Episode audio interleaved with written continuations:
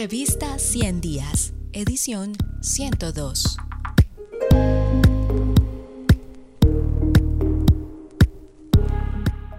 Ciudadanías y vandalismos. Esa es la cuestión.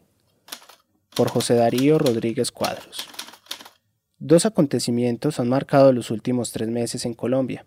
Primero, la conmemoración del proceso democrático que hace 30 años nos dio una nueva constitución política.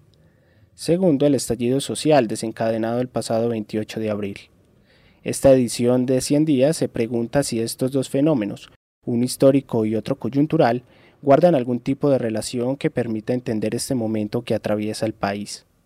Las respuestas de nuestros investigadores y nuestros autores invitados son variadas, pero en su conjunto muestran que los vasos comunicantes entre lo promulgado en 1991 y el actual estallido social son mayores de lo que se podría pensar.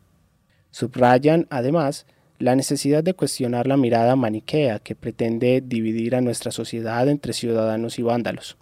Pero la realidad no es bipolar ni maniquea, razón por la cual es preciso abordar la pregunta estructurante de esta edición desde diversas perspectivas para que usted, que ya está leyendo estas páginas, pueda formarse una idea más elaborada de lo que ocurre en el país. Si hay algo que Colombia aprende, tanto del texto de la Constitución de 1991 como de su proceso de construcción, es la certeza de que la ciudadanía es capaz de reorientar sus rumbos y que para dinamizar y transformar las estructuras del Estado cuando éstas se anquilosan, el recurso de acudir a la movilización y organización social resulta fundamental. Así lo demostraron los ciudadanos que hace 30 años lograron algo casi imposible, derogar la vetusta Constitución de 1886. Si quieres terminar de conocer este artículo, ingresa a nuestro sitio web www.revistaciendiasinep.com.